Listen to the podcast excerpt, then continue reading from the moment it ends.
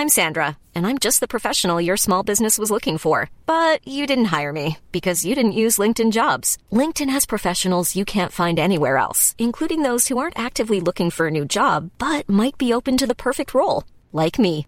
In a given month, over 70% of LinkedIn users don't visit other leading job sites. So if you're not looking on LinkedIn, you'll miss out on great candidates like Sandra. Start hiring professionals like a professional. Post your free job on linkedin.com/people today. Planning for your next trip?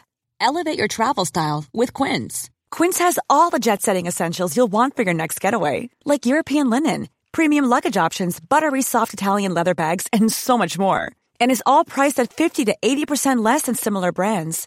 Plus, Quince only works with factories that use safe and ethical manufacturing practices. Pack your bags with high-quality essentials you'll be wearing for vacations to come with Quince. Go to quince.com slash pack for free shipping and 365-day returns. Hello, and welcome to The Other Half. Episode 1.7 Livia Drusilla, Julia Augusta. First things first, I'd like to apologise for not flagging in the last episode that there would be no episode last week. I had it all written down and everything, but forgot to transfer it onto the script that I put together for recording the show.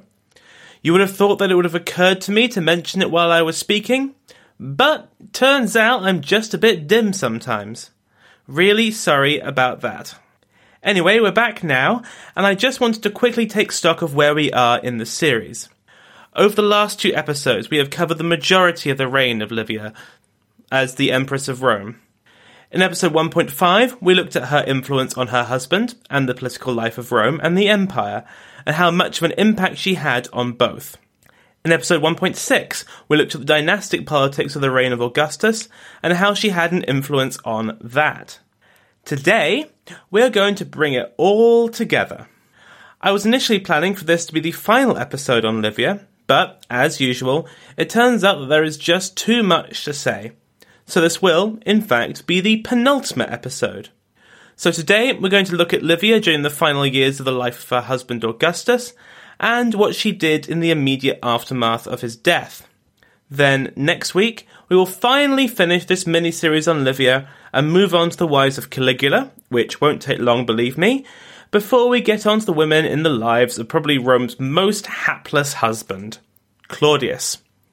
If you think Livia has a bad reputation, then just wait till we get to Messalina and Agrippina. But before we get going, I need to thank my new Patreon supporters, and for once, we have a male majority here.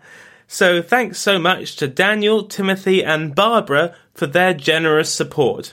Not to mention all of my other patrons. You are all absolutely amazing. After promising ages ago that I will be posting more stuff to my Patreon blog, I finally did so last week with a book review of Suffragettes The Fight for Votes for Women by Joyce Marlow.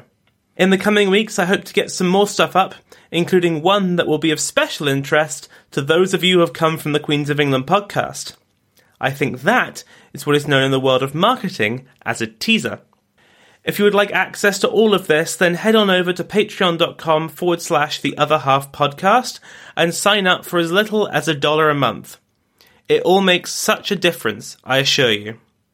Okay, I've kept you away from the action for far too long, so let's get into it. All that is left to say is, to all my new listeners, welcome. To the rest of you, welcome back.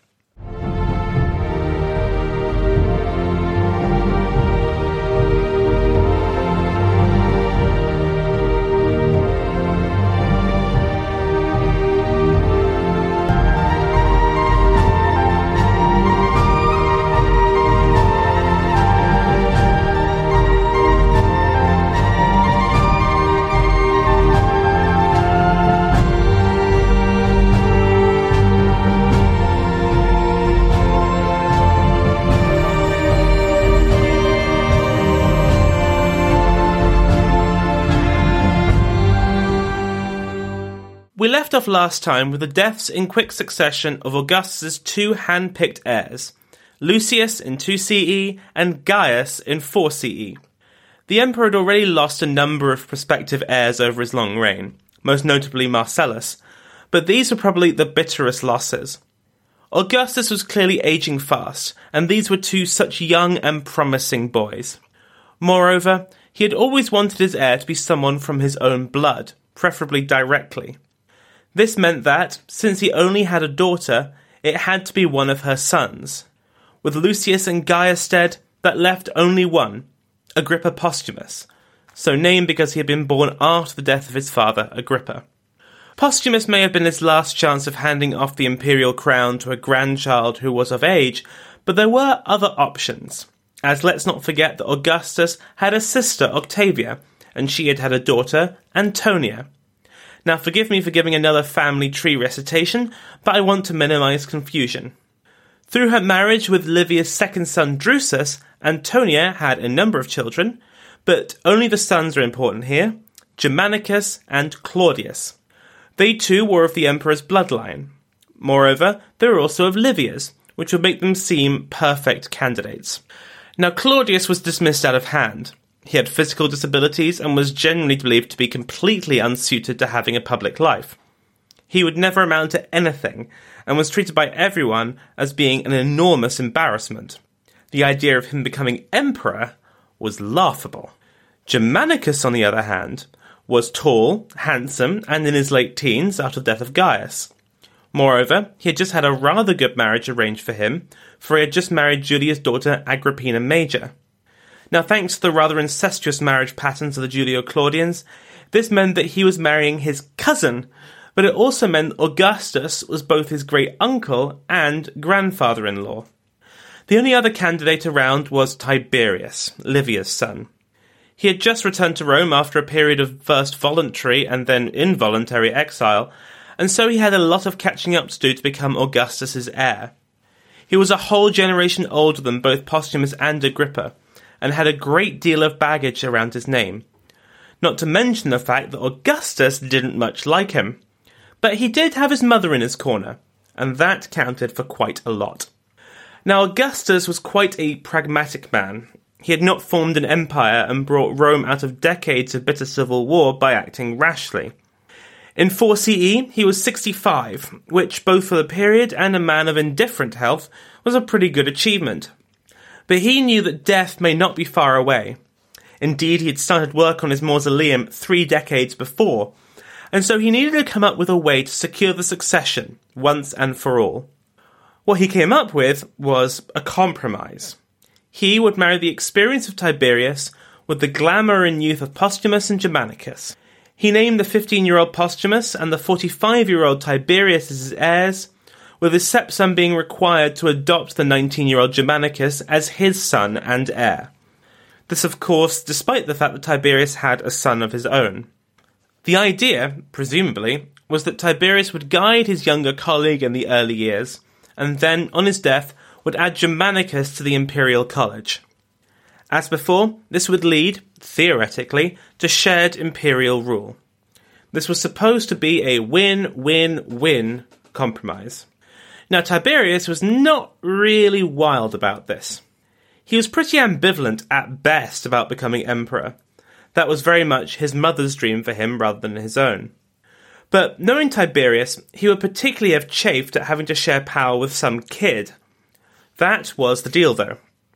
The question that everyone has been asking for the last 2,000 years is Did Livia do this?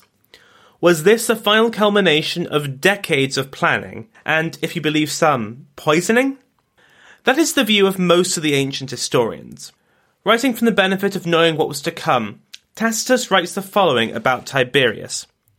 Quote, Adopted as son, he was paraded through all the armies, not as before by the secret diplomacy of his mother, but openly at her injunction.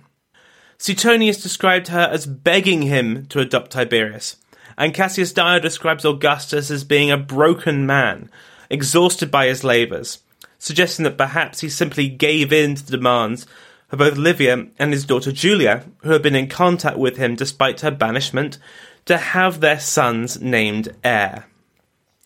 Some revisionist historians have argued in recent years that perhaps Livia's influence here has been overstated, but I happen to disagree.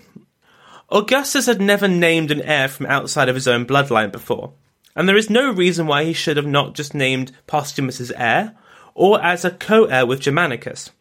He had previously been willing to entrust the empire to both one man or two young men. Why was this different? But this time he picked Tiberius, a man he didn't really like or even wanted the job. The only rational explanation that I see is that this was the doing of Livia. She had spent decades protecting and promoting her son, guiding him to the top. He had survived thanks in part to her guidance where so many others had not. By fair means or foul, she was so close to achieving her goal of being the mother of the next emperor. This new succession arrangement, though, was the shortest lived of them all, as it barely lasted two years. Yes, another heir of Augustus is about to meet a sticky end. This time, though, it would not be untimely death that would end the fortunes of Postumus. It was treason. Or was it? Yes, shockingly, the story of what happened to Postumus depends entirely on whether you believe the evil Livia theory or the good Livia theory. In 6 CE, Postumus was banished to the small island of Planasia, modern Pianosa, near the island of Elba, which would, 1800 years later, pay host to a French emperor. There are, broadly, two explanations as for why. If you believe Tacitus, then it was all Livia's doing thanks to her vice like grip on Augustus. Quote, for so firmly had she riveted her chains upon the aged Augustus that he banished to the Isle of Planasia his only remaining grandson, Agrippa Postumus, who, though guiltless of a virtue and confident brute like in his physical strength, had been convicted of no apparent scandal. He also linked her to the banishment of Postumus' sister Julia Minor, who would spend the rest of her life on a different remote island. Cassius Dio, though, has a rather different view. Posthumus, he says, quote, possessed an illiberal nature. He used to give way to violent anger, and spoke ill of Livia as a stepmother, while he often reproached Augustus himself for not giving him the inheritance his father had left him. When he could not be made to moderate his conduct, he was banished and his property was given to the military treasury. Modern historians suggest perhaps that he had been involved in a plot against Augustus as well, and they seem to agree that he was not temperamentally ideal to become an emperor. This comes from, in part, the writing of Velleius Paterculus, who wrote, quote, About this time, Postumus, alienated from himself the affection of his father, who was also his grandfather, falling into reckless ways by an amazing depravity of attitude and intellect. And soon, as his vices increased daily, he met the end which his madness deserved. When you have a more disagreeable personality than Tiberius, well, let's just say that maybe Rome dodged a bullet there. We simply can't know what role Livia had in Postumus's banishment. One imagines that she certainly would not have advocated for him, especially if his personality and crimes were as heinous as some have described. But that does not necessarily make her the scheming monster that Tacitus likes to paint her as. But then again, yet another heir has bitten the dust. Only Tiberius and Germanicus were left, and as Tiberius was now Germanicus's father, this meant that he was, finally, indisputably, the heir of Augustus. The sole heir. Livia must have been so proud. The final ten years of Augustus's reign saw Rome's first emperor decline in health and, to an extent, mental faculty. He never truly lost it, but he began to rely more and more on those around him to do the things that he could no longer do. Tiberius and Germanicus spent much of this time on campaign, waging a punitive war against the German tribes that destroyed a Roman army in the Teutoburg forest in 9 CE.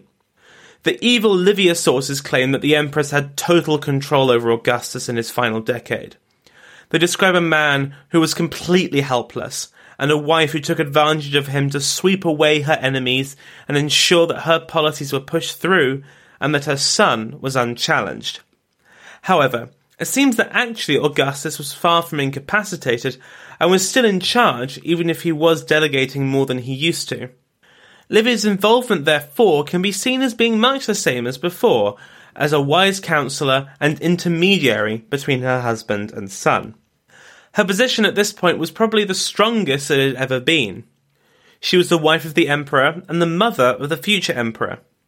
She was one of a dwindling number of Roman women in the Julio Claudian family, and she was also indisputably the most powerful woman of them all. She was, to all intents and purposes, the matriarch of Rome. And not just that, Tiberius was unmarried and seemingly entirely disinterested in changing that, and Livia was certainly at no pains to force him.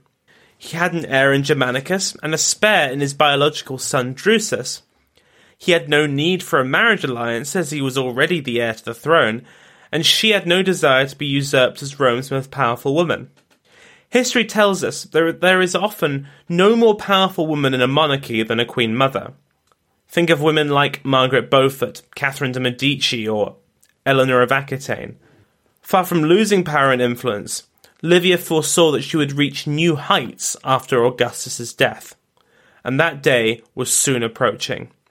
In 14 CE, Augustus set out from Rome, accompanying his heir Tiberius on part of his journey to a new assignment in the Balkans. After seeing Tiberius off, he and Livia turned back to Rome, but the emperor's health began to rapidly fail. They stopped off at an estate at Nola, near Naples, to rest and recuperate, but Augustus would not survive this final illness.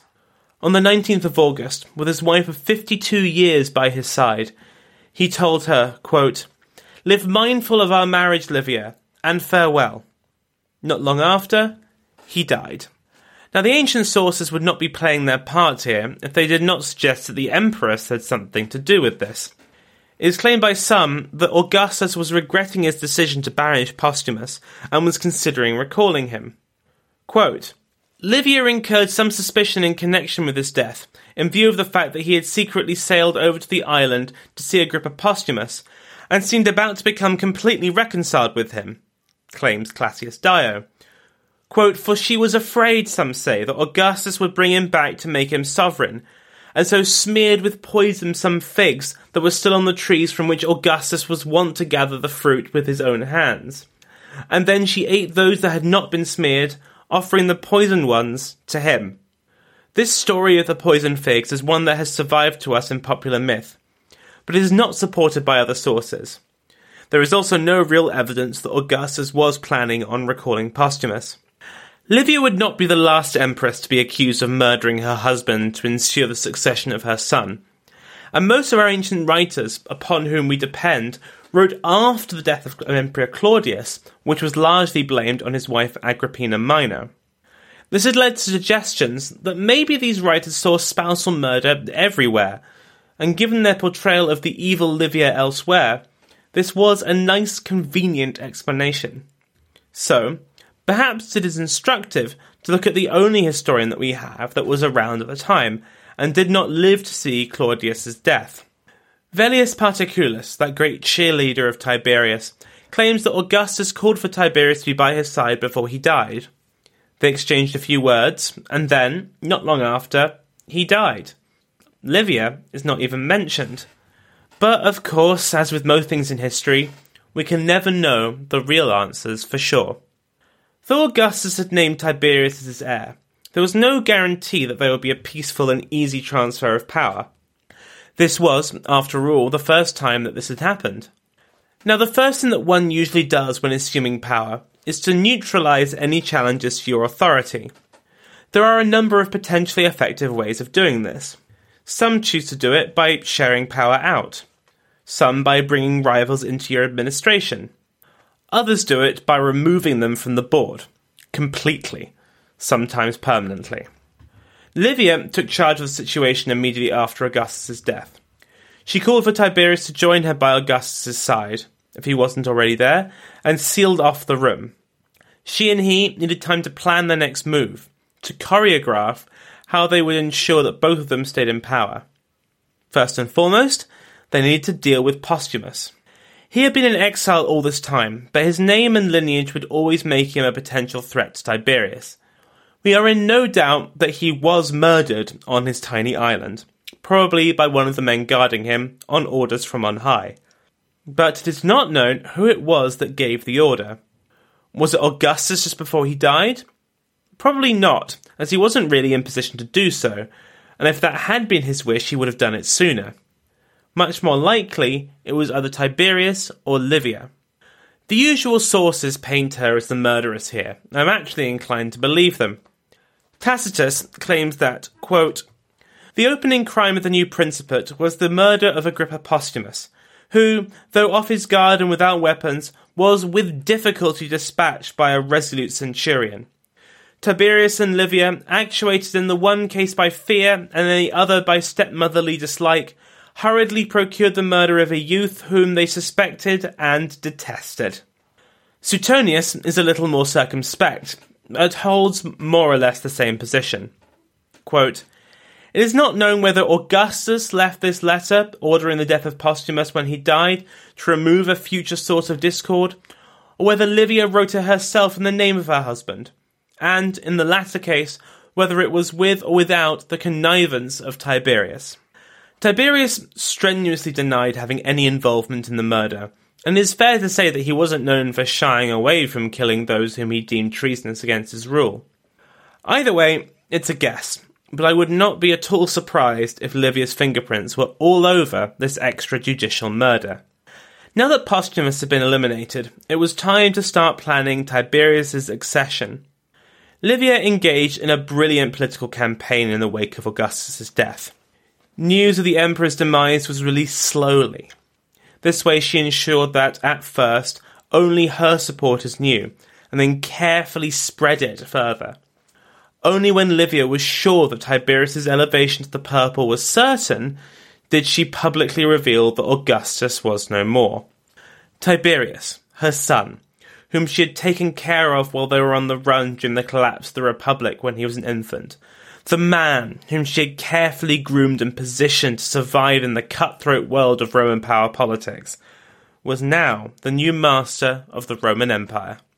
This period between the death slash murder of her husband and his replacement by Tiberius is often portrayed as being the time of Livia's greatest crime. I, though, see her actions in this period as being those of a confident and savvy operator. Even if we leave aside the death of Postumus, which she may or may not have had a hand in, she did everything right here. And yet the sources, as usual, portray her as being an evil monster. Just listen to Tacitus, Quote, House and street were jealously guarded by Livia's ring of pickets, while sanguine notices were issued at intervals, until the measures dictated by the crisis had been taken. Then one report announced simultaneously that Augustus had passed away and that Tiberius was master of the empire. Here Tacitus is describing this as a coup, but one doubts that if this had been done by a man, he would have objected so strongly. Augustus's body was solemnly conveyed to Rome, accompanied by Livia, Tiberius, and an ever growing number of supporters. When they arrived, the dead emperor was cremated in a great pyre on the Campus Martius for five days. Public eulogies were read for him by both Tiberius and his son Drusus. There was no part for Livia here. These sorts of things, great matters of oratory and state, were for not for women. This was proper man stuff, but she did have a role to play. She stood, apparently rooted to the spot by the pyre, for all of the five days that it burned. Livia here was playing the role, with aplomb, of the virtuous Roman wife.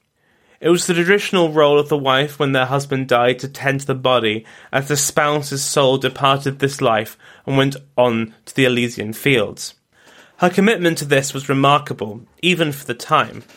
She was not a young woman anymore, but her grief here was political as well as personal. She had to play the role perfectly here. For example, when someone, probably in a prearranged scene, came forward to say that he had seen the soul of Augustus flying out of the flames, she gave him a reward of one million sesterces. And then, when the flames finally died and the husband was naught but ash, she took his mortal remains from the pyre and personally laid them in the mausoleum. Next came the all important matter of the reading of Augustus's last will and testament. It was outlined in three rolls that had been in the safekeeping of the Vestal Virgins. Much of the document was dedicated to a strongly revisionist self appraisal of his reign. In what is known as the Acts of the Deified Augustus, he talks about all the great things that he did in his reign. He omits, of course, all the nasty stuff, the bits with Antony, the proscriptions, that sort of thing. Instead, he emphasizes the glorious military victories that had been won, the wise laws he had passed, and the honours that had been bestowed upon him. He placed himself in the best light, downplaying the roles of some of the most important people around him. As for Livia, he doesn't mention her at all. The acts that deified Augustus were literally carved into his mausoleum. Thereby, effectively, he was erasing his wife from the official record of his reign. And not just her. There is no mention of any female member of his family, which was kind of a sucky thing to do when you think about it. He had exploited all of these women during his life and whitewashed them in his death. But her husband's will didn't carry all bad news for Livia. Far from it, in fact. It named her and Tiberius as the principal beneficiaries of the estate, which totaled in the range of 150 million sesterces. Now, converting ancient money into modern money is a fool's errand. They are functionally incomparable. But let's just say that modern pounds and dollars are likely worth far less than an Augustan sesterce. So this was a huge amount of money. Now, normally we might expect a generous yet still minor allowance to be given to a wife to ensure her financial security for the rest of her life, and the rest to go to his heir. But no, Augustus went far further than that. To be sure, he left two thirds to Tiberius, but he left a full third to his wife. Normally, this kind of bequest would actually be illegal.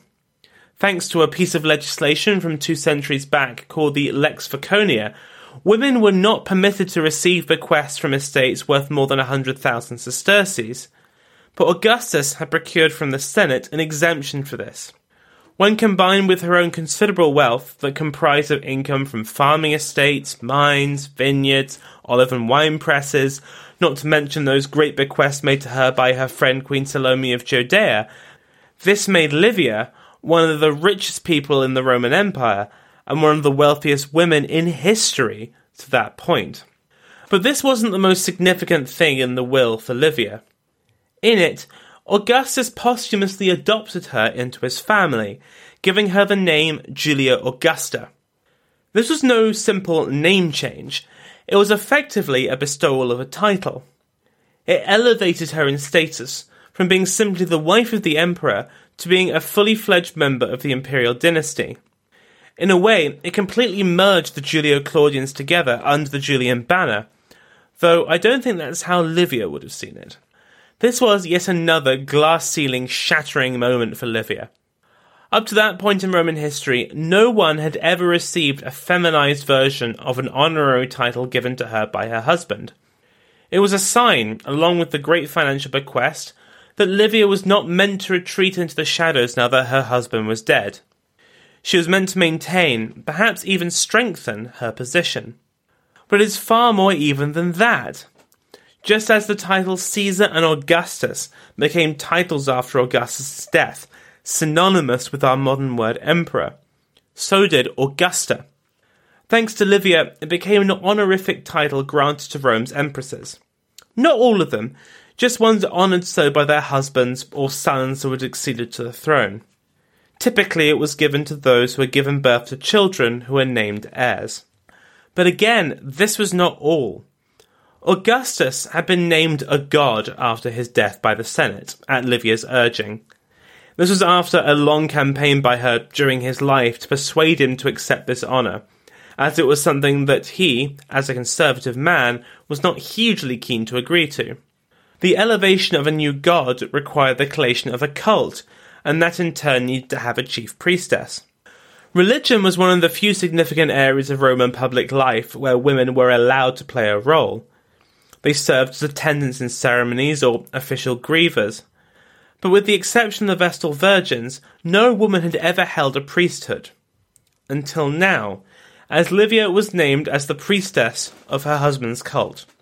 This was a powerful position, Quite apart from the obvious prestige and association of herself with a actual god, it also allowed her the use of a lictor, a kind of magistrate come bodyguard who would accompany her through the city and dispense sometimes lethal justice where he saw fit. This kind of honour was normally only assigned to men. Livia was the first woman to ever have the use of one. This was quite the list of honours, an unprecedented litany raising Livia to all new heights of power, wealth, and prestige. She didn't have it all her own way, though. In their delirious haste to shower Livia with honours, the Senate made a rather provocative move. They moved to give her the title of Mater Patriae, or Mother of the Country, just as Augustus had been made Pater Patriae, or Father of the Country. This was controversial, as, when combined with Augustus' adoption of her into his family and the conference upon her of his name, it seemed to essentially make her his equal. Now, this would be bad enough for the new Emperor Tiberius, who was not fond of having his power challenged, but the Senate were not done yet. They also moved that Tiberius's title be qualified to be son of Julia.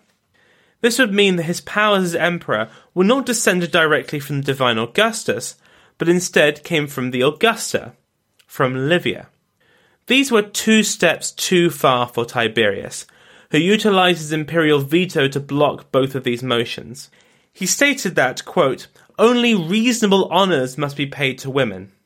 He did not want the idea spreading that he wasn't his own man, that he wasn't just a man child dominated by his mother, that she was in any way his equal. Next week, we will look at the last years of Livia's life and the early years of the reign of Tiberius. In this time, Livia would reach new heights of power and even greater heights of resentment from her son.